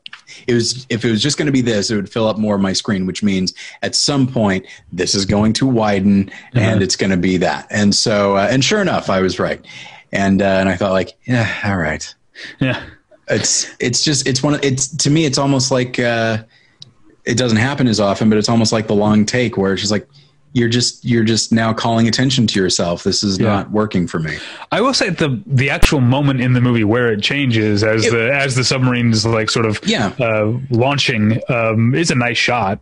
It is a But, it is uh, a, know a very good worth it. shot. I think it's a very well shot film so far, um, and and I'm like I said, I'm interested to keep watching it. But uh, yeah, moments like that, it just feels like if you had not done that, would do you think the film would have suffered? Because I feel like it suffers more when you have a little gimmick Yeah. uh, like that. But anyway, that's probably right. being a little bit too dismissive on my part.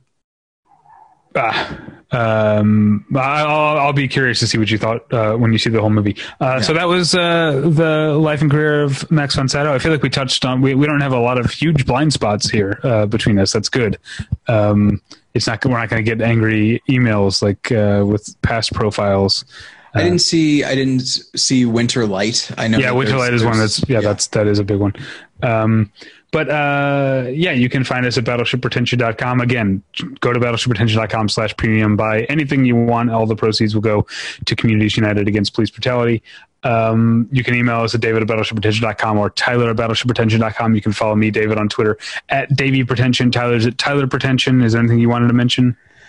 Yeah, uh, so obviously there's uh, my documentary, Real Redemption: The Rise of Christian Cinema, which is available on Faith Life TV, and then also there's a uh, a new website called The Light University, which yes, I recognize sounds uh, a little cultish, as someone pointed out to me, but anyway, it's uh, it's sort of like uh, sort of the, what those masterclass type things where you can pay for uh, a class and and so they reached out to me to put together a uh, film history class.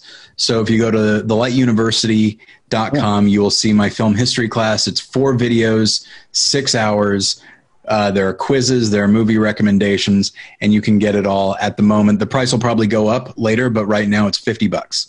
And uh, a, a large percentage of that goes to me. So it would be a really great way to to help me but uh, it's also something it's also just about like i put a lot of work into this thing and i would like people to see it. And i think yeah. uh, people would enjoy it though uh, especially uh, our listeners especially because uh, you know it's film history but it's also me commenting on film history.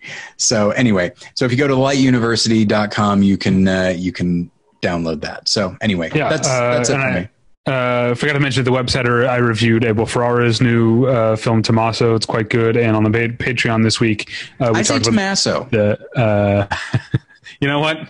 Let's call it all off. um, uh, and on the, the, Patreon, we talked about the TV we were watching this week. So um, thank you for listening. We'll get you next time. Bye. Bye.